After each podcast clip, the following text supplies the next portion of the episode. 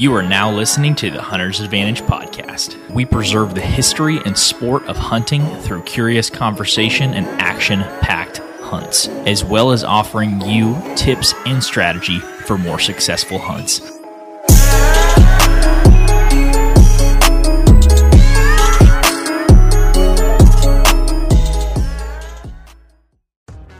Hey guys, Christian Babcock here of the Hunter's Advantage podcast. Today on the podcast, I was joined by Zach and Justin from Creek King Outdoors. You guys have probably seen these guys. They're blowing up on YouTube right now. They've got a couple cool films out, one named The Prodigy and one named The Turkey Foot 8.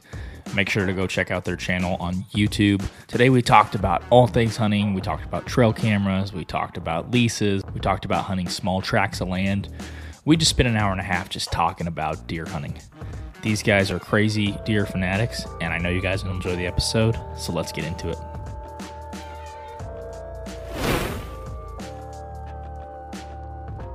Thanks everybody for coming back to the Hunter's Advantage podcast. This is episode number 79. Today we're joined by Zach and Justin from Creek Kings Outdoors. How's it going, guys? What's up, guys? Thank you guys for coming along. We're doing this on a Friday night for everybody that's listening. So that's how committed we are to to getting the podcast in. How recently did you guys start filming and producing content for YouTube? You kind of been blowing up as of late, but Yeah. it's been fun to watch. Well, funny story. We actually started Creek Kings like five years ago when we were like, I was still in high school, wasn't I? Oh, where was I in college? You were like your first year of college. I was like fresh out of high school. He was like not even in high school yet. And we honestly, we just love fishing. It started out as like a strictly a fishing channel. Um, we didn't really even start hunting at that point, but we released like a trailer. You know, I went to art school, so I learned how to film and all that stuff. And I was like, it'd be really cool if we just filmed our stuff because crazy stuff would would always happen, and we never got it on film. And we're like, it'd be cool to just mess around with like my editing software that I just got, and uh, we released like a like like our our intro video, and then we released like one eight minute video, Talk- and apologizing in advance for how poor the quality was and terrible content. and then, then- we just, and then we didn't post again for like four years, and then we finally, um, we can get into this a little bit later, but we actually, um, you know, there was a deer that was around. We had just started, or we just got into hunting like for real, and uh, you know, the deer kind of started Creek Kings back up because it was like a really important deer for us, and we had just got a camera and we started producing content. I would say last December. So yeah, it would be December of 2020. Yeah, Okay, that's that's you went to art school? I did. Yeah, yeah. I mean, Really? I don't know. I don't necessarily know if that was the best decision for me, but um, I did. I went to Columbus College of Art and Design. I went for illustration. I like would I could always draw, and I thought that that could get me somewhere in life. And I don't know, maybe it still can. It does what you do. He's freaking. But I learned a lot of stuff about like composition and like things that actually relate into like making videos and filming and creating content, and that's really helped us out as far as like our visual stuff. So So who edits the videos? He does. I do. Yeah. So is you guys have like I- I'd say a very unique style in the way that you edit videos and tell stories and I think it's something that's really I mean it's already catching on but it's definitely going to continue to catch on like so you you made all the graphics, all the intro, all that stuff for the videos. You you edit those. everything you see is internal with Creek Kings. We don't really hire editors. We don't hire filmers. Like it's literally You us. can't be- afford it. yeah, us behind the camera, and then you know me behind the computer, just grinding it out for hours every week. And it's been a grind, and a lot of times we're like, I just don't. We just don't want to release a video, but.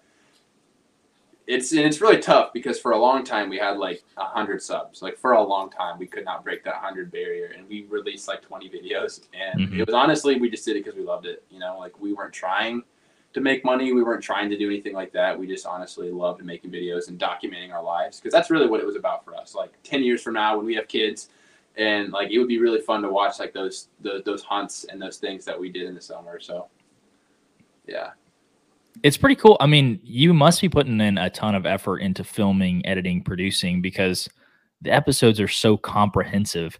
They're long and they have a lot of cuts in in between them. I mean, how long does it take you to produce an episode? well, it varies. It varies. So like, um, you know, one of our one of the videos I'm most proud of that we like I would say that we really enjoy the most would be Prodigy, and that's the story of the deer that got us into hunting last year. I mean, obviously, if you watch back, we ended up not actually killing that deer last year. He blew up, put on like 30 inches, and then this year we documented the journey. So it's like a two and a half year journey of actually recording every single hunt, uploading them the night whenever we get home, putting putting them into folders, and then like editing them in Adobe Premiere. Um, so long long answer short, I would say it takes me probably three hours to edit every video. Um, but that video, like Prodigy, took me like probably 20 hours, and that's just because it's a film. You know, like right. It's not necessarily a goofy video where there's a bunch of cuts and we have like little gifs and memes and sounds and stuff, which is like can take some time, but it's just nothing as like creating an actual cinematic film out of like phone footage from two Especially years ago. was that because it like that was three years of history, four years of history, three seasons of it. So it's like we very well going into where like we have to try and we don't want to make like an hour and a half long film, even though we had enough footage for it because we documented everything.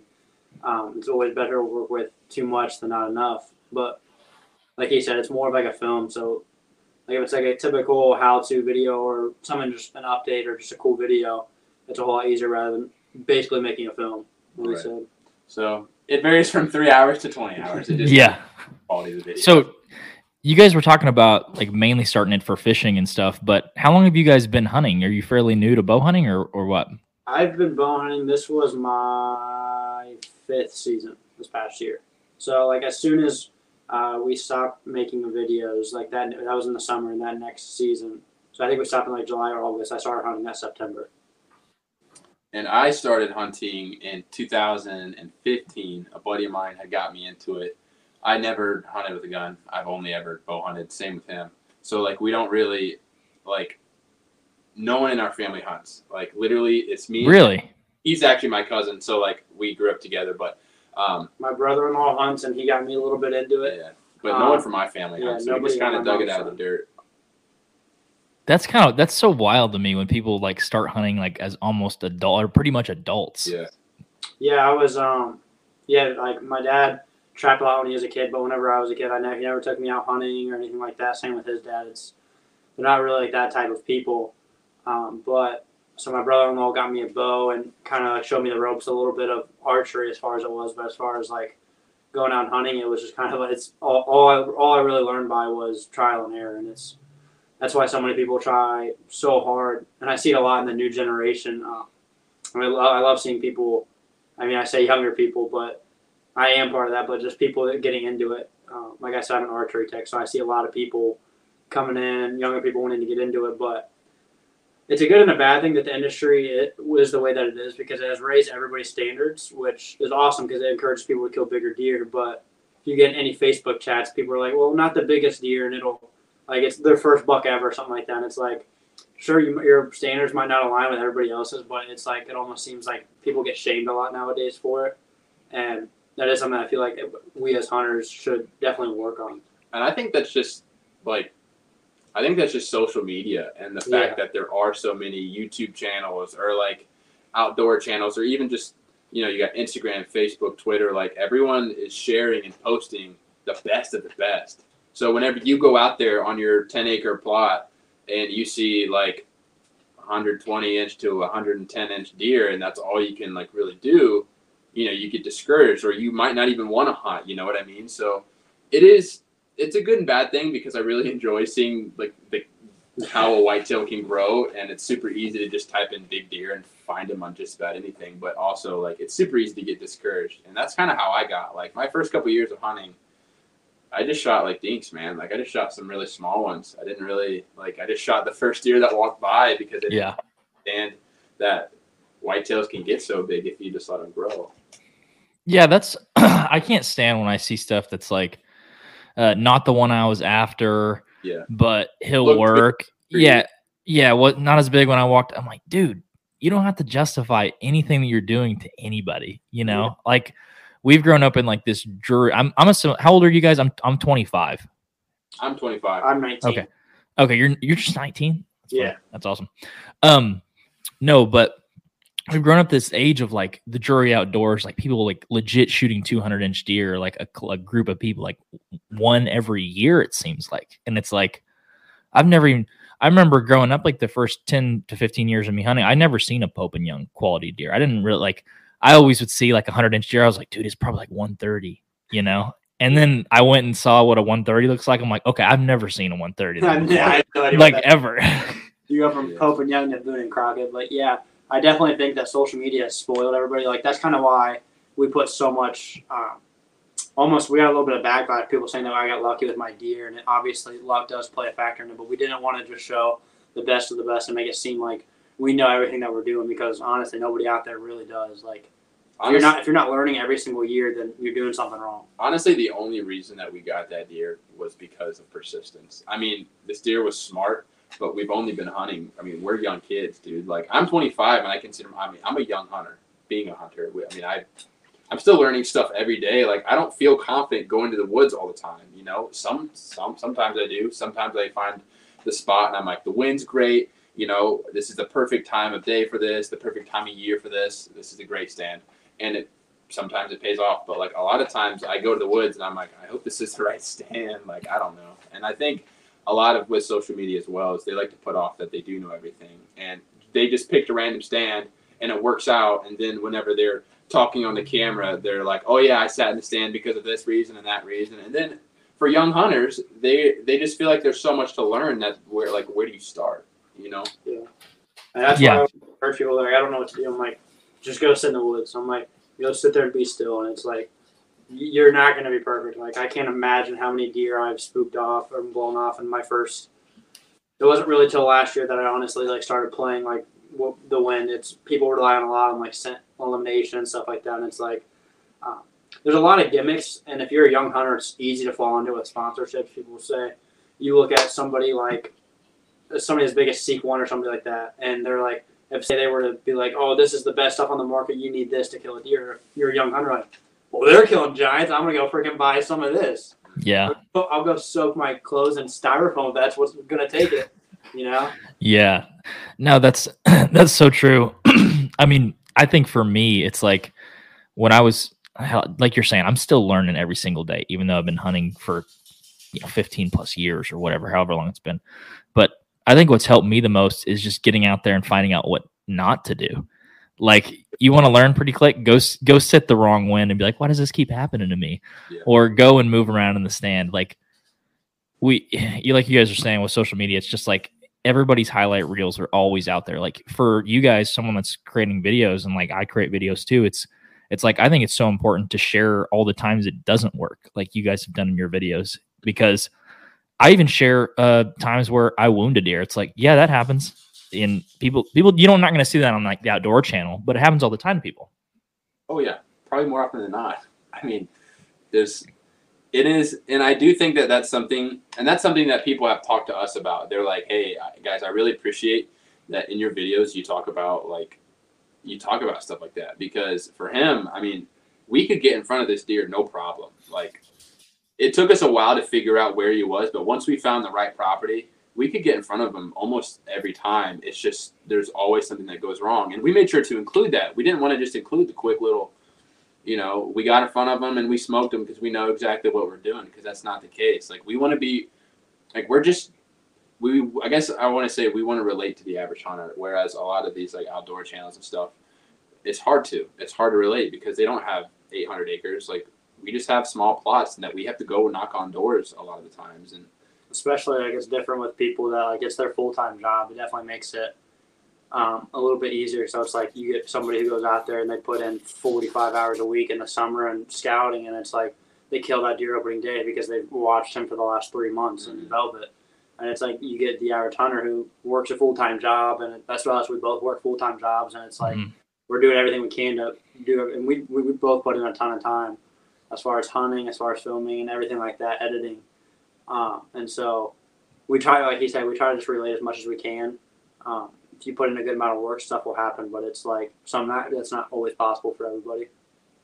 Yeah, no, I agree. It's been like growing up watching the outdoor channel, watching the sportsman channel and stuff. It's been so refreshing to see guys like you, guys like the hunting public, Seek One, like these average Joe style hunting guy, like you're saying, guys that have full time jobs, because um, it's not relatable when I see someone sitting in a um, a muddy pro blind or a redneck blind, and I've hunted out of some of those too on redneck or on like uh, guided hunts. They're freaking awesome. Yeah. But when you see a guy in that, he's like, "Yeah, we we planted these beans and then we took them out and then we put back in wheat." And it's like, dude, I don't even know anybody that has a tractor. Like, I'm I have a I have a problem like mowing my places to hunt, let alone like planning crap. What are you talking about? Best it's I so got is grow and grow in the right spot and hope for the rain and sun. yeah. I'm I'm hoping my corn doesn't get soggy, like leaving it outside before I take it to like the feeder. You know what I mean? I don't even have a feeder half the time. I mean, when I hunted the first ten years, I just dumped it on the freaking ground. I Yeah. mean, I still do, but it's just it's so awesome that it's like like you're saying on YouTube and stuff. The barrier to entry has gotten so easy, and camera equipment has gotten so cheap in a lot of ways, and our phones are so good. Mm-hmm. So like anybody can create content, and we're seeing a lot more relatable style of content brought. You know, I really like that. You guys talked about it and alluded to it a little bit, but what can you tell me without spoiling the entire video about the Prodigy that that film that you guys made? Can you can you lay out a little of the story? Yeah. So he's got the he's got the set right right here, but Oh baby. we found this deer. Um, we found this deer three years ago now. Like It was 2019, so we had him t- uh, rut 2019, 2020, 2021, and we finally closed the chapter at the beginning of 2022. So technically, four years, three seasons worth of history with him. Um, first picture we ever got of him was a he was three and a half years old, um, right around 120 inches, and then we were both already tagged out, but we showed cameras and we checked. Like, oh, he, he had everything that was what you'd want in a deer. He just needed some time, which people like his jump that he made, like in the video we talked about it. Um, two back to back years, he made 30 inch jumps. Gosh dang. he went from a 115, 120 inch, 8.3 and a half year old to a 183 and 5 eighths five year old.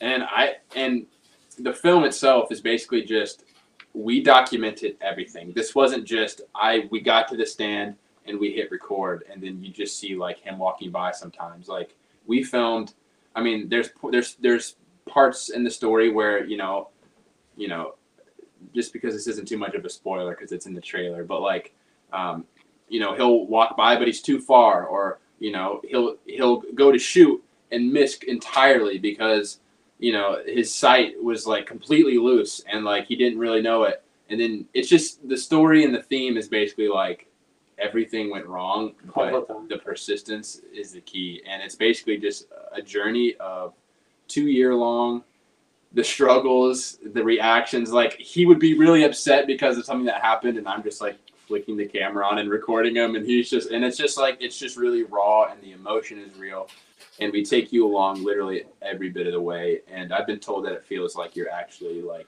there with us.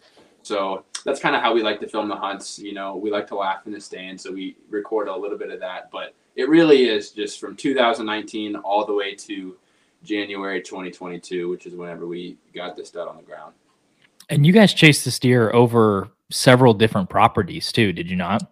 Yeah, three different properties is where, um, and he cycled like it wasn't very far, um, maybe a total of.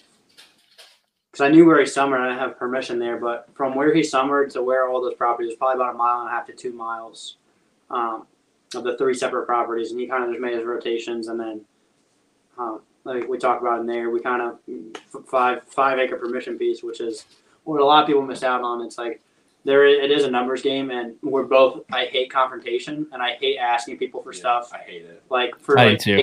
hey can i hunt your property but it's like we just want to give something in return. We just hate asking without like giving in return. So we usually ask like, "Hey, can we hunt your property?" Um, you know, we'll be more than help. Like, we'll be more than glad to help you mulch, mow. If you have farm animals, we'll help you take care of those. Like we, it's just tough because I hate when people come up to me and ask me for stuff because it feels like they're just taking advantage. But that's just part of the game. But yeah it's like a lot of people miss out. Like it's i think we did miss four or five properties before we landed the one and ended up being the money one. So it's like a lot of people they'll ask one or two properties like i just can't get permission. It's like it's a numbers game. It's from what we found it's about a 10 to 15 percent return rate. So if you ask 100 people you're going to get around 100 properties Like, Ten properties. or yeah, ten properties. Dude, literally but like for that like we we have seven or eight properties that we hunt pretty consistently now and it's like that's pretty i know people who have more and i know people who have less and it's uh, that's kind of where we like to be right now because anymore it's too much to manage with Mhm. cameras and if you put feed out and figuring out what pro- property to hunt and that's 100% doable like when, whenever people say they have multiple properties instantly in your mind it's like oh well they just you know they must have some pool with like the like they must be somebody no like we have three at the beginning of season we had like 400 subscribers. So it's like we didn't just knock on doors and then like oh, what's the creek king. It's like of course it's property. That's not what happened at all. They had no idea. They still don't know who Yeah. that hasn't changed. we are. So it's like if you're just an average hunter and you and your pro- your property only holds like, you know, a couple deer a year, and they're just passing through because it's between bedding and food or whatever. Like, go knock on some doors. Like, you don't have to be anybody special. You just have to say the right words and be a good person and respect their land, and you'd be surprised at how many properties you can land. the biggest thing I would say is always offer something. It's like that's worse. Like every single property we have, we haven't paid a single dollar. We don't have a single lease, nothing like that. It's all just Permission. Pro- please. permission and promises. Like we'll do like that. Like um, I think every property we have, we've had to do some sort of work, and it's like they'll just give us a call. Hey, are you in town? I just want to make sure my dog didn't run away. Like I don't see him in the house, or like things like that. You know? Yeah. All right. I guess I'll have to travel 25 minutes to your property to go make sure you know your dog's fine or whatever. But things like that happen. in this day and age, like Ohio is a very good state to hunt, and now it's one of the best, if not, I'd say us and Illinois kind of go back and forth as far as uh, big quantity of big deer um, for just an out of state, uh, like not having to get a draw or anything like Iowa, um, and so this this time now it's like everybody, it's all about leases. It's how much money can you offer, and it's like for some people it does suck. Like that has ruined some properties. I I hear a lot of stories of advances and stuff like that. People saying yeah, I've hunted this property for 25 years, and then some out of state guys came in and offered him ten thousand dollars to hunt it for a season, a, a group of buddies, and I'm like, that freaking sucks because like as a farmer, it's like you want to do it, but like ten thousand dollars, it's not like something that you just eh, yeah, yeah, no, that's all right. Like, yeah. so that's where it's like if you just offer to work instead of just saying, can I, hey, can I hunt your property? It's like no, Yeah. because like you gotta think if you're the landowner, it's like you have kids or you have anything like that. Like you're not, you don't want to just let somebody hang around your house for hours and hours on a time. Like so that's what it is. I'd say just persistence is a big thing with permission and stuff like that. Yeah, I think you guys got the right approach. Like trying to add s- some sort of value exchange, right? It's like I get to hunt your property. I'm going to be respectful of it, but I'm also going to try to give you something and be a resource to you in whatever way you need. You know, I think that's definitely the way to go about it. And people, it's like the lease culture kind of sucks, but it also sucks when people ask something for nothing. That sucks almost sure. worse than offering. At least, least you're offering somebody money, Yeah. right? That's And kind I, of is like if somebody were you think that somebody would come out and they think that they could lease out for two thousand dollars, we try to imagine what two thousand dollars of work would work for them as far as mulching or mowing or we have a couple places where we uh, help with like the farm animals and livestock and stuff like that. Coyotes. Coyote. yeah, The big thing is like if they have if they have some farms and stuff, um, just hey, you have a problem with coyotes? Yeah, dude. Like care if we come out and hunt them? Like, dude, yeah. We can take care of them. Because that right there makes you gives you a personal connection, and they're- they get to know you, and they get to trust you, and stuff like that. Building yeah. it just helps you in life in general, and they can help a lot in deer hunting. Yeah, that's for sure. I mean, some of my best properties I've ever been able to hunt have just been like old ladies that are like, "Will you come do my flower beds?" I'm like, Yeah. "Yeah," and she's like, Sure. one lady, she was Yeah, like, right. Heck yeah, I will. "Yeah," this one lady was like, "If uh, and and I'll ask one thing of you, if if you rut it up when it's wet, you'll fill it in for me, won't you?" I was like. Yeah, if I rut it up, I'll fill it in for you. She's like, okay, then you can do whatever you want. I'm like, Like heck, right." I'll walk out here if that's what it takes. Yeah, no, exactly. We did that too for a long time, duck hunting. I've also been on some some places like uh, I live in Texas now, but I'm from Oklahoma, and uh, I tried to get on this one North Texas lease, and we were looking at like we did one of those things where we found the landowner and we sent them like a a card in the mail, like, hey, we don't know if you're interested in leasing this or whatever. Um, they were going to lease it to us for like two grand a piece for like me and this other guy and it was like 800 something acres. And the guy was like, wait, someone will pay for this land? And he was like, yeah. So they went and found some of their lawyer buddies and they leased it for eight instead of us. That maybe we shouldn't have offered them money. Maybe we should have just offered to do some work for them or something. But Yeah. It's just we're in that game now of just it's just it sucks because something so cool and so many cool traditions that come along with hunting and the camaraderie and all the things that make it awesome. It's just a lot, in a lot of ways turned into the money game, you know. That's what that's what's kind of funny too, is because hunting is is like if you go in the woods and you don't know each other very well and you put a you, you put a couple hunts in, you're gonna be best friends. But also on the flip side of that, there's just something about deer hunting. It ruins friendships too, you know, like on the same on the same exact level. You could go in it, and leases could could be part of it, you know. You you ask somebody for a lease, and then your buddy's like, "I know what you offered. I'm gonna sneak in and offer some, offer something different and pretend like nothing happened." Like, it happens, not to us, but like, I've heard of some horror stories. So there's just something about the camaraderie of it that you know could be a good thing or a bad thing, I guess.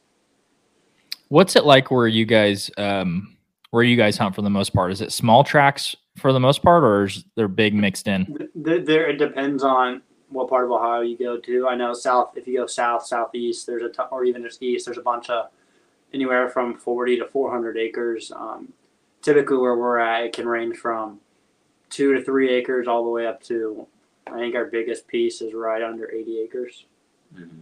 Okay, so those are relatively small. I mean, Yeah, it's it's not like Yeah. we're not we're not putting up box blinds and doing a 25 acre food plot. Like there are definitely going to be the same deer on the very north side and the very south side. You know, there's maybe even. I guess that's kind of the part about hunting deer in Ohio is especially around like where we hunt is like the deer that you want to kill is 100% going to be in front of somebody else. So it's it's basically a rush. It's basically a you don't have to outsmart the deer, you have to outsmart the neighbors. And that's kind of where I was going to say a little bit ago was that's kind of where it's come down to at this point. It's like it seems like people are fighting people people more than they're fighting like trying to kill a deer. Yeah. Like it definitely seems like it's hard enough to kill a big deer, let alone whenever you have to worry about a neighbor or somebody out leasing you and stuff like that. So it's like it definitely has changed. Um, I've got a couple older friends that that are saying, "Oh, this is it's completely different now than how it used to be." Yeah, that's that's interesting. I would not like to battle other people for a deer. Like a deer's hard enough to kill on its own when you're not battling. Do you guys have any people that you guys have to battle like close to your spots or Not you mainly got permission? one person in particular. We just have, uh, we know of a few people like that share pictures around. They brag a lot, so it's like we get to hear a good bit of what goes around. And there are some younger hunters um, around, which good for them. Like I said, I'm all for the younger people getting into it. So there is there is a good bit. Very rarely, I would say, is there a deer that either of us are willing to target, like big enough for us to target that somebody else about. isn't. And that's the thing is like we don't have like an arch nemesis where we curse their name when Yeah.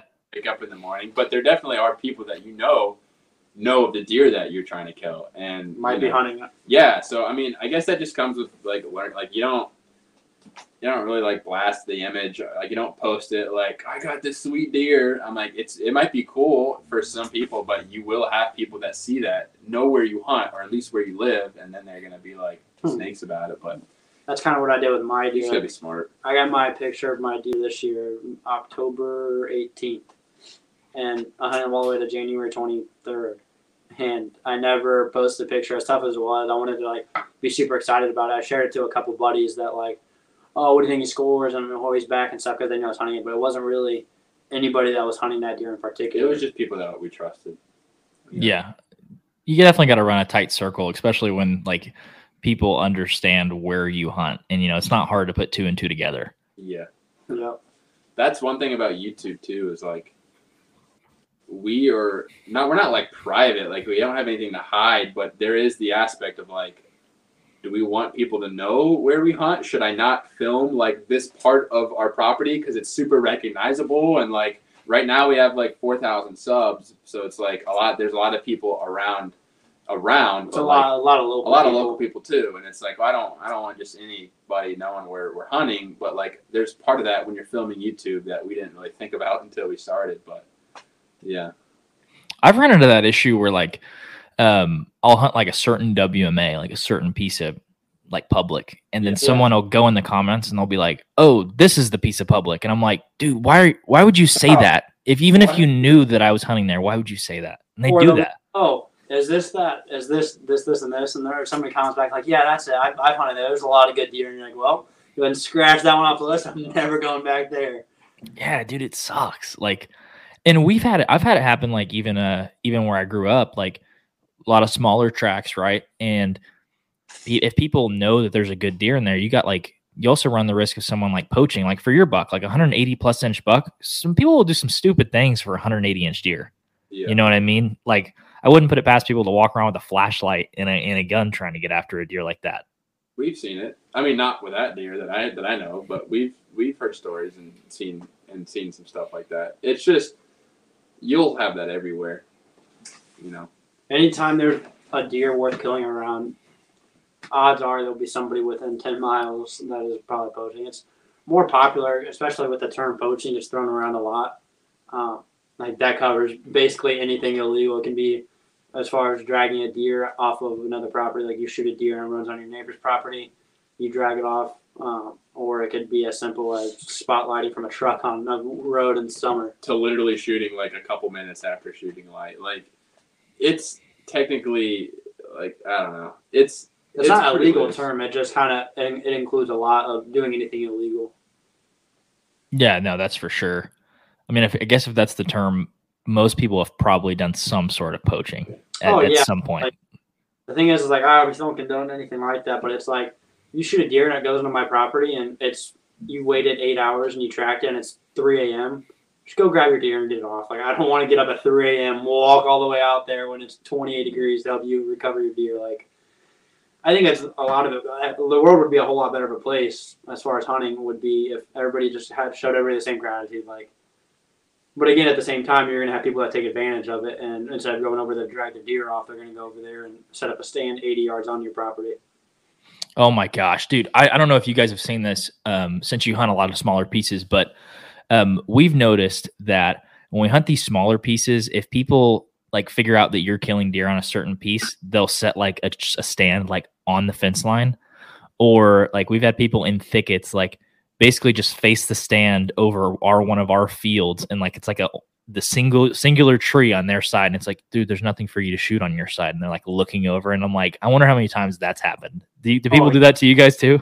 Yeah, we I've seen it a couple times, and I've heard a lot of stories again, like advances um of people like they'll look and their neighbor there's the property line will be like right here, and their stand will be right here facing this way. I'm like, yeah. li- unless you're shooting literally behind you, you're literally not going to be shooting onto your property. Like unless your unless your face is to the tree and you're shooting on there's nothing you should be like. You shouldn't be shooting anything.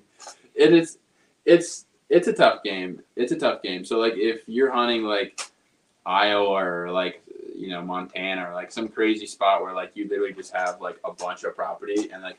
But when you're hunting like anywhere near a city, especially kind of where we hunt, I mean, we like like we said, we have different parcels and stuff, but there's a lot of there's a lot of that going on where like you show up and instantly your first thought is what is the neighbor doing like do they see us pulling in here or like you know are they in that stand that we can literally see like it is it's a game that i didn't think we'd have to play because we don't really hunt public that much um, hardly at all to be honest we don't really have a, a reason to i guess Mhm. but um, I didn't think that we'd have to deal with that. But I mean, getting into hunting and getting different properties and stuff, like you do have to deal with weird with the weird stuff like that for sure. Yeah, it kind of stinks that we're running away. I mean, we're we're running to like a culture of like people not being courteous of each other. Like I, I just think about it like I would never want to do some that to someone, and two, I would never want someone to confront me about doing that. But Yeah. some people like I don't know. Like I'm also not desperate enough where I would risk getting in an altercation with someone over a deer. There's not a deer big enough for me to do that. You know, well maybe 200 incher or something, but Maybe maybe you know like, what I mean. Yeah. there's like a, I see that a lot in public. Like again, I've never hunted public um, there's for white snakes out there, for man. whitetails. It's like You can't even put a camera up. no, but it's like the simple aspect of like people walk out there, they'll see somebody, and they'll literally set up sixty yards away. Like if I were to walk in, I would literally apologize and just probably just go home for the day. Like man, I just screwed that guy's hunt I didn't see it. Oh, we hunt public a, a ton, and we've had people. uh, like stop at the truck. Like we'll pull in a truck, pull in, and someone will pull in behind us. Be like, "Where are you going?" And then we're like over here, and they're like, "All right, I was gonna go that way too. Let's walk in." It's like no, no, No. Or like we've had people like walk under us. They're like, "I'm gonna set up over here," and you see them get up a tree 100 yards away. You're like, "Dude, you're wasting both of our time." Yep. Yeah, it it's a it's a tough game. It really is. Like deer aren't dumb. They know exactly what they're doing, and if you have, you have, and if you have that, it's it's tough for sure. You should show us how to hunt how to hunt public, dude. We don't we don't really do that around around here, you know. But we would like to try it. Yeah, you guys should come to Oklahoma and hunt some public. Yeah, I mean, there's good public here, but I know Ohio well enough to know good spots, bad spots. I can typically get with, and I mean, if you're in a good state like that, like it's harder to not get on 130, 140 inch deer than it is two. Like, yeah, all you got to do is like know decent camera placement and a decent area. Like just look looking for tracks and just being a better outdoorsman will save you a lot of time. But yeah, public, I've never hunted it, so I, I, can definitely understand people get like super excited. They're like, I'd rather shoot a 130 inch public buck than a 160 inch private buck, just because of the work and skill and everything that goes into it. Because it's all, I mean, you can get lucky, you can walk in and set up and get lucky, but uh, ultimately, it's about learning the public spot and dealing with other hunters. Like again, just as much as you're dealing with other people or deer. yeah. Well, I'd love to say like a 160 is like a 130, but I've never shot a 160 on private, so I'm gonna wait till that happens to comment on it. But no, we had a we've had some really good luck on on public. Like my buddy Jake, uh, we hunted a this one tree. We shot three bucks out of one tree in one year. The last buck that Jake shot on on that piece of public, 162 inch, 11 point on public, and I was like, dude, this is like the mecca. This is like a 200 inch deer on like to me at least like 160 on public. I was like, doesn't get any better than this. Like this is Yeah. awesome. That's the other thing too. Like it depends on what part of the country you're in. Like you can see a two like a 200 inch deer in like the Midwest, and you're like, all right, I mean, it's a great buck, 100. percent But like, Yeah, you just you have to you have to keep in mind the nutrients and the stuff that's in some of those like southern states. Like Yeah, you go to like North Carolina and they see like a, anything over 100 inches, they're like, oh my god, I'm doing a full body mount right now. yeah. but it's just kind of where it's it's just kind of where you're born and raised, I guess. I would like to hunt some of those states to definitely be humbled though. It's like when you hunt a really good state and get blessed enough to be able to do that. It's like I feel like everybody takes it to uh, takes advantage of it without really realizing it, and it's like to go out there and hunt an entire season. The biggest deer you see is a six point, like 80 inches. Like that definitely would humble you. Oh yeah. Well, and I've got a I've got a buddy who they own a few a couple thousand acres down in southwest Oklahoma. And he gets fret like he shot so many deer that are 150, like on private. Just like we'll go out and like he won't even get his binos up for like a 140. And I'm like, like just watching in like amazement. Yeah, I'm like, look at that. He's like, I know, I'm looking at something else. Uh and he, they've shot so many 150s, but it's like he's he there's like six or seven people that hunt this property and he's like, yeah, I mean, it's discouraging because we've managed this property with QDM like for the last 20 years and we've never seen a deer like 170 or better. And I'm like, yeah, that does suck. And like, like you guys are talking about, like being localized, sometimes those areas don't produce mm-hmm. enough food or enough nutrients to get a deer over 170. Like they just, they just don't. And they've, they've seen that for like the past 20 years, even, even with practicing good management. And it stinks.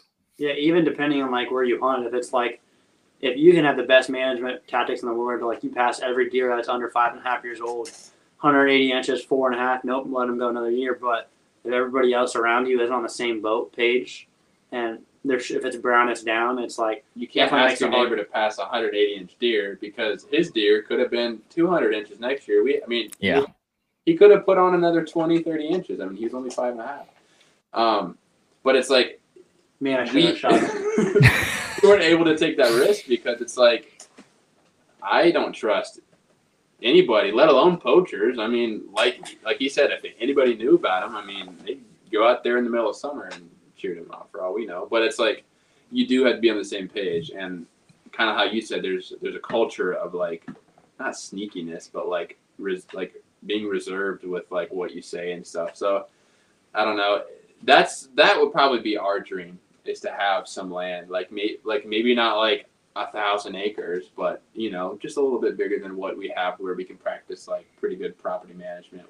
We can only do so much with the properties we have because they're not ours. I mean, some of them are, but you know, those aren't the ones that are like practical to put in like food plots or you know, like watering you know, Water holes and stations and stuff, stuff. yeah. So, but Yeah, I wanted to ask you guys that since you're hunting a lot of smaller pieces, what are you guys able to do as far as like improving properties? Is it really like cutting shooting lanes and putting putting corn out? Is like is that basically all you can do to So these we do- properties? Bit. Um, well, we start we start in summer with like licking branches. yeah, we start with like we start with scrapes, working it out, but a lot of it starts with now. Like this is the time that people their season's done, they hang up all their stuff. Some people shed out, some people don't. This is when I probably put in about forty to fifty percent of my total season's work is from now till about July. It's because now right now you go out there you with snow, you can see every bed, you can see every trail, you can see where they're eating late season. It's like yeah, the, the idea of killing a deer opening day sounds awesome. It's not realistic or probable for a lot of people. It's like you need to learn the deer, and for some of those properties, but a lot of it is um, we do some hinge cutting. We do plant. We do plant some stuff, um, shooting lanes, but a lot of it is just finding the travel corridors. and And- creating a tighter funnel, you know, out of like with those with those hinge cuts. Um, we use we use a lot of feed. You know, we we like to keep our deer, uh, you know, healthy and stuff. So um, that kind of just like sucks them into the area, and then once they're there, we can manipulate where they go, or at least see which direction they're coming from and stuff. We run a lot of trail cameras, um, but as far as like what's not our, our property, it really just depends. Like, I don't want we don't want to be bothersome to some of these people. Like they hardly let us hunt. So I don't want to like every week, hey, can I go drop some corn off or like, you know what I mean? Like you really have to read the person. Like, like we've we've we've got some really cool property owners who are like really cool, cool. people that we weren't expecting. Like we knocked on the door and we're like, "Oh, you're like 25." And they're like, "Oh, yeah, yeah," you know. So it's like you just kind of have to feel it out and it really depends. But we don't do like food plots or anything if it's not like our property because you never know. We could put in all that work, and then at the end, they're like, "Hey, Somebody Some- offered money. somebody offered money, or I'm Yeah. moving," you know. And then you're like, "I have a perfectly good food plot that I can't get permission from the new owner." So you just don't want to. You you just kind of have to read the situation. Is there any part of uh shooting deer that makes it less satisfying over corn? I shoot a ton of deer over corn, and I get some hate from some people on YouTube about it. Like, It's the What worst about- yeah, So I technically would I would say I shot mine over corn. Um, not necessarily that's what brought him in. I mean, if you watch the video, you can see he came in really to push off other every other deer, and we hadn't put any feed out there in a while because we were out there hunting every day. But um, and honestly, if it went with a big deer, like I've, I've talked to a lot of people, I'm like, I'll give you a thousand dollars if you go out there and you kill 183 inch deer over corn. For most Mhm. most deer, it's impossible to get a deer in daylight. I got people. I see so many pictures of big deer working advances, and it's 2 a.m., 3 a.m., 11 p.m. Like it's all on corn, but it's like it's awesome, dude. But are you willing to backtrack and put in the work? And it's like so many people that, people don't realize because a lot of people hide it very well. A lot of people do it, and it's like it you. You have to find the line. There has to be a straight line because it's hunting over an ag field. It's hunting over bait. Sure, it's 200 acres, but you're bringing them to a specific spot. And I've had some arguments, and I don't care. Like I'm at the end of the day, I, I feel content with it. I don't really feel like it makes it any easier. Um, it's no different than putting in a food plot. It's no different than hunting over an ag field. And some of the biggest names out there, I won't start calling people out, but the biggest names out there that people edit out a lot of stuff that you don't see. But if you look for it from an editing standpoint or a filming standpoint, you're like, ah, I see what you guys did, and it's yeah. uh, if people knew, they would change a lot of their perspectives. But it's like that's the argument. Is like where where's the line? Why is it okay to hunt over ag fields, but why is it not okay to hunt over? And again, a, a corn pile makes it seem like you're going out there and putting out a thousand pounds in a literal straight mound. Like we like to spread it out literally over 20, 30 yards. Like because it one, it makes it last longer if it's not just in the same pile. They have to work for it, and two, um, it's not putting them in one direct spot. Like it gets deer around the Mhm. area. and that's the thing. He he mentioned it's hard to get a it's hard to kill a big buck over corn. You can kill a doe over corn. You can kill, you know, you know what we would call like a basket rack over corn. But like, if you want to kill a big deer, it's super hard because for one, they're not just cruising around. They're alert as soon as they step out. Like let's just say like his deer, he never just walked in. Like it took him 10 to 15 minutes from the time we saw him to even get within shooting range and that's because he's alert. He knows a corn pile is not normal. He's not stupid you know? So it's like to kill a big deer over corn it's a lot harder and like sure if we don't have to do it we won't. Like, yeah, I, like, he killed his. He killed his just during rut. I just killed mine during rut and i'll be honest with you we never seen that deer in our lives and we got lucky. We put in the work and we put the stand right and i sat with the correct wind and i knew that i'd probably see something. But like with his deer, it's just they're alert. I would rather have a deer just cruising around like following a doe or just uh, you know just kind of going to and from an area, which is a good strategy. But like you can't outfeed if you can't outfeed the neighbors, you won't see that deer ever. That's kind of what I was gonna. I'll set an example. Which we had five acres around. I would say there's probably from the center of area where we're hunting, probably about 20 to 25 other hunters, and I know of at least 15 to 20 of them that do uh, bait. Um, so at the end of the day, there's I think it, in the area it's a few hundred acres of total land, and it's like if you don't do anything, they're just done.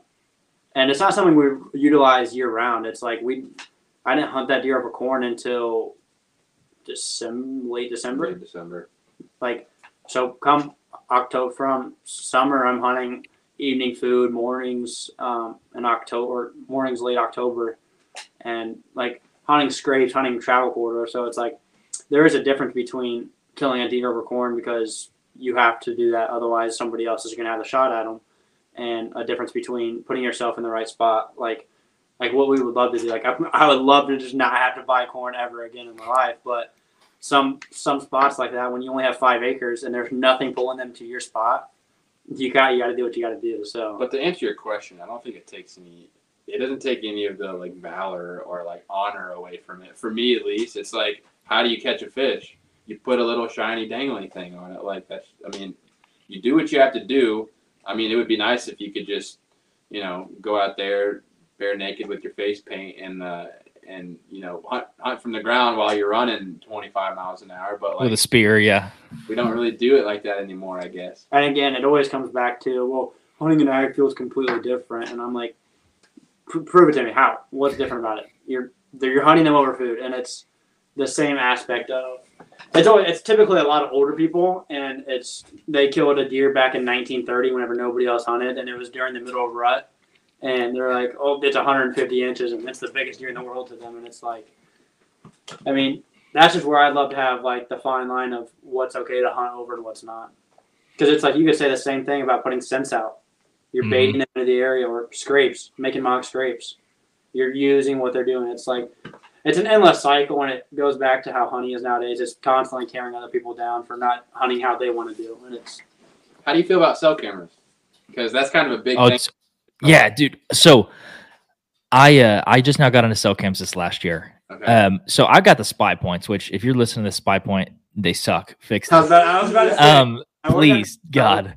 If you Dude. get to work, more power freaking to you because more more don't than that do. Yeah, no, and I bought them because they had like a they had like the combo pack for like two for like one fifty. Yeah. I was like, dude, this is a steal. Like even if they work half the time. Well, so I got a lease that's like I got like a 110 acre river, like a river bottom lease. It's probably three hours from me. And so I'm like, it's not practical to go feed. It's not practical to go check cameras. So I'm like, I need a cell cam. So I set up a cell cam. No signal. No, and, and like and I got I got like a ton of pictures and they flood in, but like the overarching like idea of cell cams, it dude, it's like cheating in a lot of ways. Like you think so? No, I, I I wouldn't ban it, but it feels like cheating. It's definitely not cheating, but it feels like cheating when I first got mine, and I was like, oh my gosh, it's there like right now. I can see it. I love it. I, I think you should use you should use technology in any way that can help you as long as it's not a hindrance to the animal. And like same thing with like maps. You can go the same like onX maps, like people you didn't used to walk a mile and a half back into public because you get freaking lost. You yeah. know, now people do. Same thing with cell cams. Like, but you know, it's like as humans, we take everything that's good and we make it we make it bad. But I like I like cell cams. I think they're I think they're dope. I don't think it really changes anything because people I, I know from out west people are saying a lot of like, oh, you get a real life real time picture of it and you can go. I'm like, please, I will get you. Gonna spot and stock it. I'll give you a hundred dollars if you sneak in there on a deer, forty yards into the woods, and you don't get caught. Like, go ahead, go ahead for it. Or the compound bow at, at that. Or like Boone and Crockett saying like if you've ever had a cell camera that assisted you with your hunt, then they won't count it. And there's a lot of Boone and Crockett stuff that is just kind of like Fishy and what, political. why, but like just in general, I know that's kind of a hot button topic right right now. So I mean, it's up to you if you want to talk about it. But just in general, that was something that Ohio. There was like a rumor going around that they were going to make it to where you can't, you know, you can't use cell cameras, and a lot of people got fired up about that. That's whack. Why not? I don't know. I The, don't know. the, I've looked into like the out west and stuff. A lot of it is um, electronics. They don't any electronic, like you said, any electronic item aiding in your ability to kill it, which you can go back to literally anything. Or what, like age, a age your ability. like a Garmin bow sight that like range range finding you. bow Mhm. sight. Yeah. Uh, I think I think it, that just goes down to like hunting is such it's such a, a unique thing because people are so passionate about it. Like you're literally going to the woods and killing an animal, but there's something so primal and there's something that like just clicks. You either have it or you don't. But when it does click, it's you it's all or nothing. And I feel like the way you've been taught by your grandpa, there is no other way to do it, and you're gonna defend that way because it's important to you. And I feel like that's how a lot of people are. You know, like well, my grandpa went out there you know, and all I hunt with is a shotgun, and we only do it during that way, and that's the best way to do it. And it's like, well, there's just different ways, and people have to be okay with it. I think people are just offended at everything nowadays. Yeah. Well, so we like to use trail cams on public all the time. And one of the reasons we're not like Missouri was like a border state for me growing up. And one of the reasons I don't hunt Missouri, you can't hang trail cameras on public. I'm like, that's dumb. I'm not I'm not taking time off of work driving up here and having no data about anything. You know what I mean? Granted, that's fun and I do do that in some sense, but I'm not going to like people are using their hard-earned vacation time, their time off away from their family. Form that's just hunting. and just Yeah. shifted from like you said, like how your grandpa used to hunt. Like majority, oh, you kill him with a flannel. Yeah, anybody can kill a small an average deer. Like you can go out there and kill 130 inch deer, depending on your state, pretty easy, depending on if you how much work you put in. It's like they were out there hunting a couple times. Like for us, we hunted probably more total combined, probably close to a thousand hours this year. And it's like so you can get data, but that's not practical for a lot of people. A lot of people aren't able to do that, and it's like you said, if you only get a week of vacation, you're like, yeah, I'm not going on family vacation year because I want to go hunt. And then you go out there and you're freaking just like, well, I didn't see a single deer. It's gonna be a tough one to explain to the wife.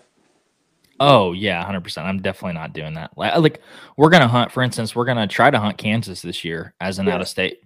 I can't drive ten hours and check cameras in Kansas. It's not practical. That's dumb. I'm not gonna do that. Like I and literally the especially in in Biden's economy when gas is four dollars a gallon, um, I can literally it makes more sense for me like to put some out and let some cameras get stolen than it does for me to drive up there and check them. Cheaper for a ten hour drive. It's cheaper. It would be. It would be cheaper if someone jacked one every time I went back up there instead of me just driving. Also, a quick tip: use ultimate lithium or lithium ion batteries. If you use just like regular batteries, by the time you get home, you're gonna have to drive all the way back to freaking change them. Like Yeah, we we got a couple of show cams this year. you buy Yeah. more, you buy more batteries or more money's worth in batteries than you do in like arrows and broadheads and stuff. It's crazy. I mean, we we run them pretty much all year round. Not all of them, but we keep some up. But I mean, it's ultimate lithium ion batteries. Check it out. Sick. What do you guys do about the data plans? Like those are expensive too. Yeah. so right now I pay for all those, um, and so I run this year. I ran a mix of Tacticam and uh, Moultries. Um, going into next year to be strictly Tacticam. Not that I didn't like the Moultries, but seventeen dollars a month for unlimited. For up. unlimited cameras? unlimited photos for one camera. So okay. I ran like four of those, and then I ran like eight Tacticams, which was like thirteen for the first one. Then everyone after that's twelve. So you do the math. It gets it gets expensive. Yeah, that is expensive. I was paying like 30 bucks a month for these two cameras, but I wasn't mad. I, I was just mad that they didn't freaking work. I was, and then I'd get my, I, hey, quit. Dude, I got a French bulldog. He's such an idiot. Gosh dang. you should see Zach's dogs. I don't even want to talk about my dogs. It, I did, this is a happy place right here. Okay, we need to stay in this happy place. You got some ankle biters or what? I got okay. A an end ankle biter. Funny story. me and my wife wanted a dog. I wanted a big dog. I wanted like a German Shepherd Lab mix. Mm-hmm. Cool. We looked that up and we found a German Shepherd Lab mix, and it was kind of sketchy, like the way it all happened. And I was like, all right, cool. I mean, I don't really care if it's like a perfect pure pure purebred or whatever. I showed up, I grabbed the dog, and it was kind of small, you know, like it was really, it was like it was like a really young puppy, and we expected it to turn into like this German Shepherd Lab, like cool dog, and it just turned into a wiener dog, and I'm like, wait a second. so I have a wiener dog, believe it or not, and it is, uh, she's not very nice to people, and then I have a German Shepherd, but they're both a little bit of a pain in the butt, but it is what it is. There's I've been I've been wanting to get a German Shepherd like really bad now. Basically, if you do that, you just have to do the training. It's You- like you, you have to spend a thousand bucks to get them trained. Otherwise, it's just like, and it's tough to have them as strictly as an inside dog because they're set, they get eighty to hundred pounds, and it's like they're freaking. They want to just be outside, so it's like They just have a lot of energy, and if you let them out and you like, I don't know, I would prefer all my dogs, even the wiener dog, to be an outside dog if I could control it, because that's just how I feel like dogs should be. But I don't know. That's I grew up with dogs like uh like in the backyard on a chain. Not Yeah. only were they in the backyard, they like kept getting out, so like had to live on a chain. Yeah, My wife like thinks that's like cruelty. I'm like, it's fine. they're dogs. They're Yeah, they're seriously dogs. Yeah, that's funny. I love I love German shepherds. My dad uh my dad actually used to be a police chief and he has a guy um that he used to work with. He's like, if you can get me a puppy, like a German shepherd puppy, he's like, I'll train it for you. That's awesome. And like I was like, dude, that's like take that deal, dude. Yeah, that's good good money I could save. he'll be able to kill anybody at the split of a freaking word. Yeah, and then somebody messes around and they get killed. But Well, dude, it was sketchy. Uh, we moved to Fort Worth like last May, and uh, someone tried to break in our house like the first like week we were here, and we're like in a really good neighborhood. And my dog, like, you can't wake my dog up. Like, he gets under the covers and tries to go back to sleep, at, like and in the mornings. Yeah, And so I was like, dude, he's not worth anything. Like, someone's gonna stab me in the middle of the night, and he's just gonna be like looking like, let me go back to sleep. And I was like, I need a big dog. no, that's that's funny. Yeah, German shepherds are just like it's just ingrained in them. Like he'll just constantly scan every room. Like if he's laying down for like ten minutes, he'll just get up and walk and check each room. And it's like at first I was like, what the heck is he doing? But I guess they do that just to like make sure everything's cool. But yeah, I mean, my dog like he wants to please us and he wants to like be a good dog and in a way he is, but like he just isn't trained. Like he doesn't know how to, and that's just our fault. Like we just didn't put in Yeah. time.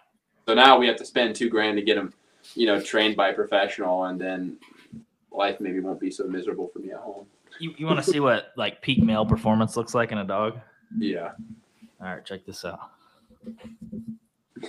What a stud. Hey, buddy. What's his name? That's Win. I got my headphones on. He can't hear you. This is Winston though. Oh, oh. Look at that ugly dude. Yeah, That's dude. like genetically modified. that's you awesome. start screaming, they get shut. Hey, hey, buddy. Yeah, this dog is literally like made in a lab, like in a test tube somewhere. There's no way he would not survive outside. That's hilarious. If I didn't feed him for one day, he would be dead. No, seriously, it's it's terrible. Just like eat eat the couch. Yeah. Um. So, you guys have a uh, you guys have a saying on your YouTube, like "pass the good ones." Mhm. What's what's the what's the rationale behind that? Um, honestly, that Okay. wasn't really our mentality going into the season at all. Like, kind of, I mean, if you watch Prodigy in his video, which we just posted like a few weeks ago, but at the end, he's like, you know, pass the good ones to get the great ones. And he's like, that wasn't really our state of mind going into the season, but it is now because that deer made two 30 inch jumps. For me, at the point in time in 2019, if that deer walked in front of me, I'd have let the arrow fly because I just I got in the woods. I didn't like I didn't have enough money to afford like super good camo, so I'd always be shaking and it'd be like November 3rd, right? And I'm yeah, uh, made me mad. I always took him to a couple of my good spots, and three years in a row, he the first time I took him out, he shot a buck. It was the first on everything. And I'm like, dude, I've been hunting for like 150 hours, and it's November, and so I just shot. You know, we just shot the. I mean, I did. I don't know about you, but I definitely just shot like the first deer that I saw that I was happy with because to me, watching them grow, like no one taught me that. I didn't see that anywhere. So like, if I saw the deer and it made me happy, I'd shoot it. But now I know what makes me a whole lot more happy is to see them grow a little bit. And you know, I think to answer your question, where it came from was this year. Um, you know, when I killed my buck, um, his name's Turkey Foot Eight. We also have a video of that on our channel. Um, I had a how big do you think that deer was? One fifty. What? Taller. Or tall? Taller. Oh yeah, the one eight was probably like a one, one forty five to one fifty as an eight point. So I'm sitting in this tree. It's during rut. I had no reason to believe that a bigger deer would walk past me. Right. As from what I saw, on trail cams. this the, yeah this deer was probably should have been a shooter. You know what I mean? But he walked in front of me three separate times, and each time I'm just sitting there and I'm like contemplating. And at one point, he bedded down like 32 yards away from me and sat there for an hour. And I just sat there and watched him for an hour. Like I could literally shoot him right here. So like past the good ones really kind of started whenever that deer walked away for the third time, and I've started thinking, I'm like, I should I, I should have shot him. I should have shot him. I was starting to like go back on like, well, what if I don't see a, a bigger deer? Like there was, we had good reason to believe that we wouldn't have seen a, bigger deer. There wasn't any evidence of one around, um, at least on that property. And then a couple hours later, like the deer that I shot walked by, and he was just a whole other class of deer for me. Um, you know, I I'm I'm glad hindsight looking back that I passed that deer three three times because it put me in front of a deer that I it put me in front of the biggest deer that I've had at that point. And, you know, it kind of just came out of my mouth whenever I walked up on him and I'm like, dude, this is a giant. You know, we were super stoked. And it just kind of came out like you got to pass the good ones to get the great ones. And then, like, we said it a couple more times, you know, just in conversation back and forth. And then it kind of just became like a little thing that we put on some of our stuff. And, uh, you know, that's kind of just like this season's motto. I don't know if that's something we'll just like keep for the rest of our, our time at Creek Kings, but this year definitely like just seeing what a deer can do. It's like seeing like, what a deer can do. the different classes of deer, and it's like, and I would say kind of for like uh, from a management standpoint, it's kind of if you go back, we made a a 2021 recap, and it was kind of really cringy because of how excited I was about my buck about Prodigy last year, like 150 inch. Uh, 10 point, and I was just like freaking out. I was the biggest deer ever. And then going into this year, seeing how much he blew up, we were like, dude, like maybe that maybe there's a reason that everything has gone wrong so much, and then it continued to go wrong and, and ended up being good. But it's like that's kind of when it started, just seeing like some deer have that in their genetic abilities to like. Like he made such a big jump from three and a half to four and a half. We didn't even know it was the same deer. We honestly contemplated after seeing or after just like having the mentality of passing the good ones we had a couple conversations, and it's kind of stupid thinking about it now of passing the deer that he shot because we like we know where he summers. We might be able to have a shot at him, and we had talked about it. And then once we got him scored, we were like, okay, I'm glad we didn't. So him, yeah, when who knows? I was thinking on from trail cam photos, um, the main thing that you can't really see about him is that like it's in person, but he has 28 inch main beam on this side and a 27 and a half inch main beam here. Mm-hmm. Um, and he has four times over 10 inches and then I think roughly over 35 or 40 inches of mass. So it's like you can't really tell, but it's like he didn't look, he looked bigger from last year, but it wasn't another 34 and a half inches bigger. It was just like, I thought he was mid to upper 60s. And I was like, I mean, he's a good deer, but I was like, I think next year I was like, he could definitely be in the the situation of being maybe 180s. And but we didn't have another deer on camera, and we're that was in the same class. We had that same eight and some stuff like that, but it was mo- mostly for Creek Kings. I was like, well, I mean, we got to put a big deer on the ground, and I was like, it's the only one we really knew of that was like worth shooting at And the time. at that point, it was middle of January, and our season only goes to the first weekend of February. So we had three and a half weeks to find bigger than or equal to 165 inch deer, and it was like, well, that doesn't seem very practical. Yeah, it's kind of crazy to me. You guys can hunt till February. Like we we our season ends January fifteenth, and Is really? Yeah. yeah, and like When's your guys' open though? October first. Oh wow, so yeah, it is just a good bit shorter. Our starts the last week in September, like the last week in that Saturday, and then it goes to the Sunday of the first weekend of February. Yeah. Last year was September 25th to February. Sixth, I Sixth. believe. Do you ever have bucks dropping horns like before the season's yeah. over? Couple. Yeah, so all of our deer right now that I have on camera have dropped already. Um, but we had a couple before season ended that kind of scared me because my deer disappeared for a couple days, and there was a big, big body shedded buck, and I was like, well, We didn't know. we were like, once we saw that buck, we both looked looked, looked at each other and we're like, that could be I really hope that's not him because he. I mean, you can see it in the video, like in the Prodigy video. It's like the day of the shot, the hunt that we actually like went in and like we actually killed him.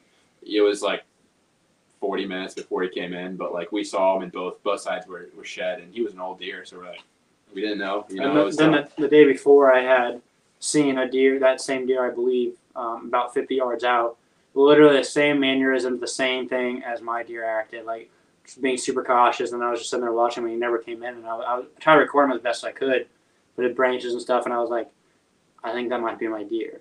And the only reason we were really worried about it was earlier in the season, November, he got his eye gored out, and um, ended up being fine. But I was like, I don't know if maybe that affected him, and he's going to drop early. How bad that really, how deep it went into his eye, how if, if he's just sick, if he's going to die. And I was like, all this stuff was going through my head. I'm like, I'd hate to pass the, pass this year this year, and then God forbid he dies from infection or something over the summer, and then I just passed what I would have found out to be 183 inch deer. when did they shed where uh, where you're at in Texas? So even though I live in Texas, I like rarely hunt here. I hunt. in- I have my lifetime in Oklahoma, so I hunt there ninety five percent of the time. Like my lease is there, and then we hunt public there. But so I'd say probably thirty or forty percent of the deer have shed by now, and then a lot of them will hang on to them to like early March. Yeah, because it's the, the winters aren't really harsh there, are Yeah. they? No, not, and I think that's probably why your deer shed so quick. Like Like they we just had get an rid of them. I dropped three and a half inches of ice on top of that. We had like six inches of snow on top of that. So it's like food scares obviously adds a lot of stress to them. So it ends up causing them to drop earlier. You can't dig through ice to find your food, so they just panic and they like stress out a whole lot. And it really just depends on the amount of stress that they have. But yeah, a lot of ours have dropped already.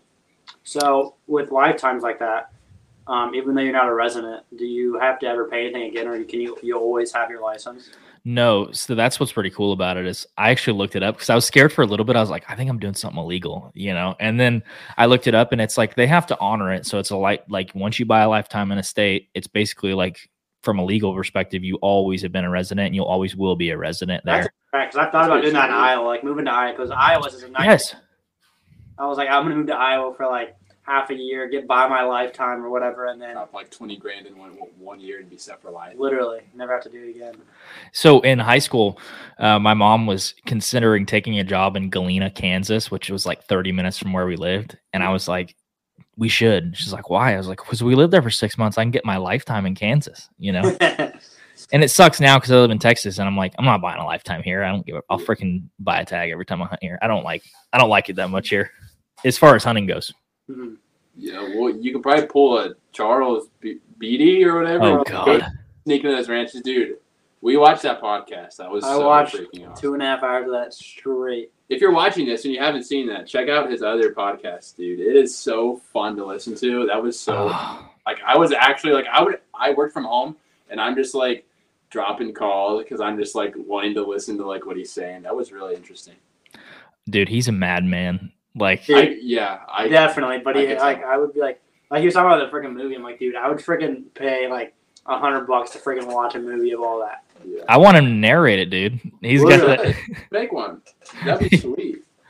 he was telling me he messaged me one day and was like uh like the guy who produced yellowstone or whatever he's like yeah we're talking about making a movie i was like what That's crazy. i i don't know they they ought to make a movie about him because he's he's freaking crazy. He knows he is. But Does he have like any footage or like pictures of all of it? oh dude. Um in his book?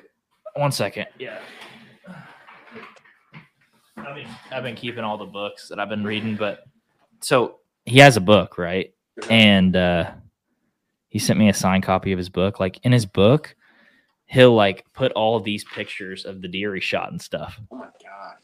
And like he's got a bunch of like black and white photos of him, him in there with like six bucks like just holding them all and i'm like dude Had a Like- good day in the woods today. You're like, what? We followed him on Instagram and he has he has some stuff on there too.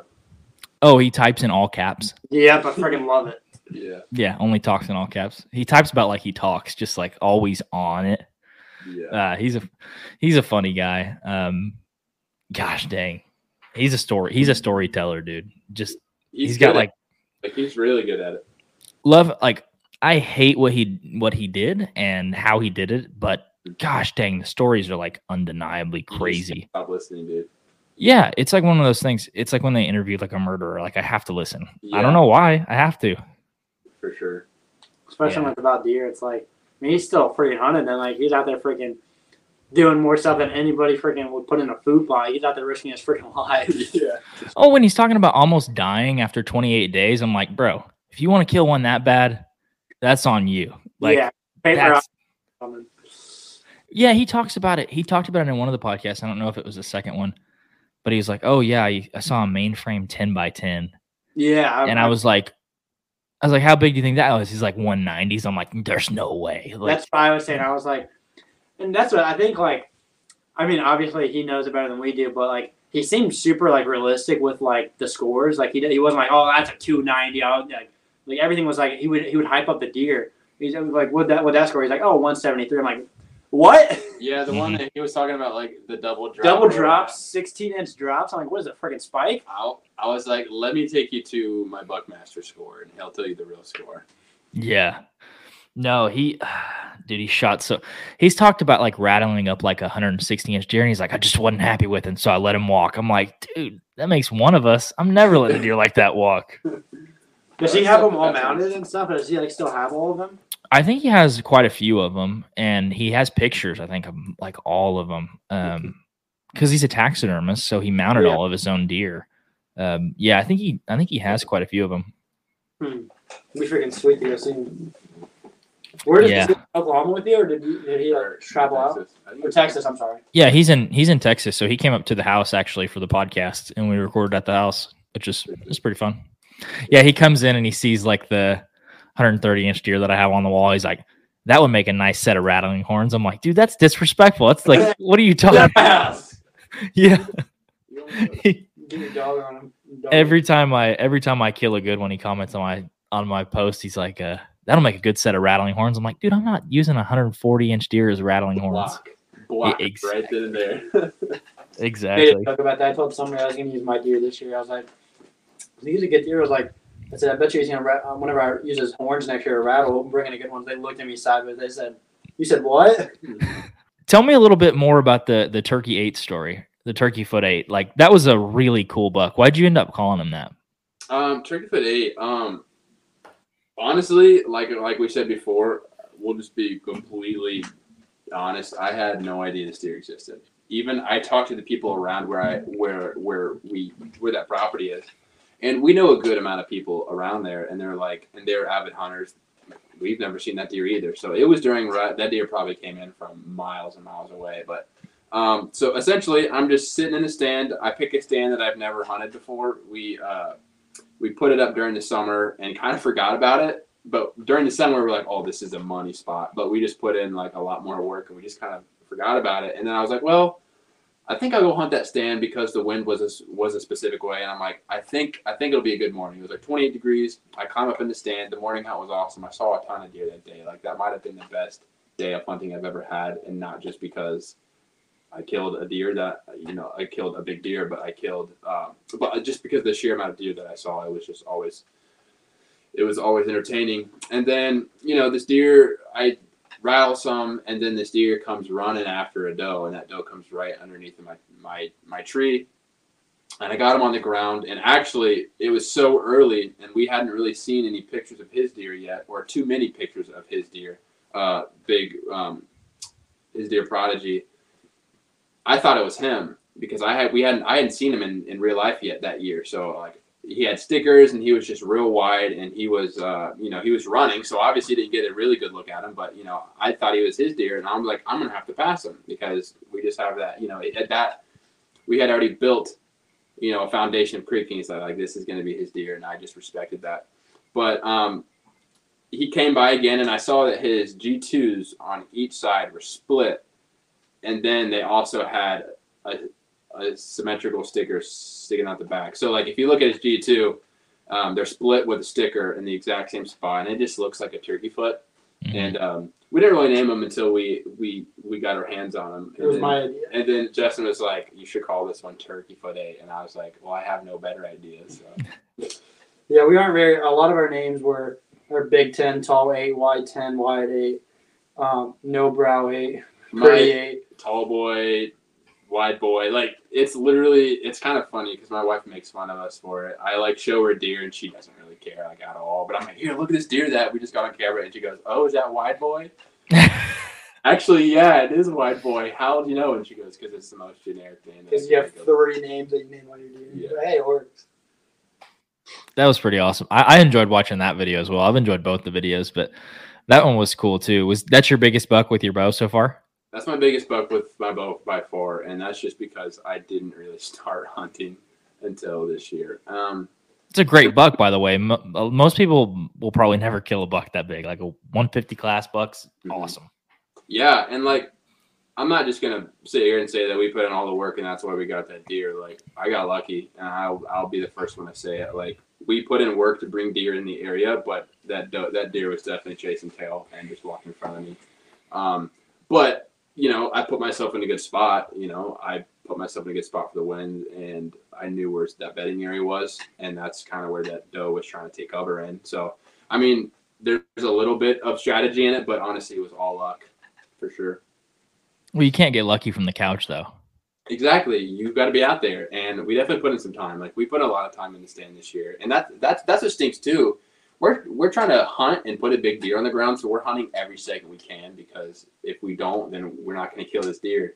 Um, so we were trying to release content. Like we're trying to figure out like what kind of video can we release, and I'm like, none of the footage that we're getting is usable because it's just empty, unsuccessful hunts, and like people don't want to watch a ten minute video of you sitting in a tree stand making jokes. I mean, may, maybe they do. I don't know, but That- that's select 10 we- people. These guys are freaking awesome. we save all that because next year or two years from now, whenever that same deer that we saw two years prior grows up and blows up 40 to 50 inches, we're like, oh yeah, we did see that deer and we have footage of it. And it's like, it's a lot of file management, but trying to release content while hunting every second you can is really hard.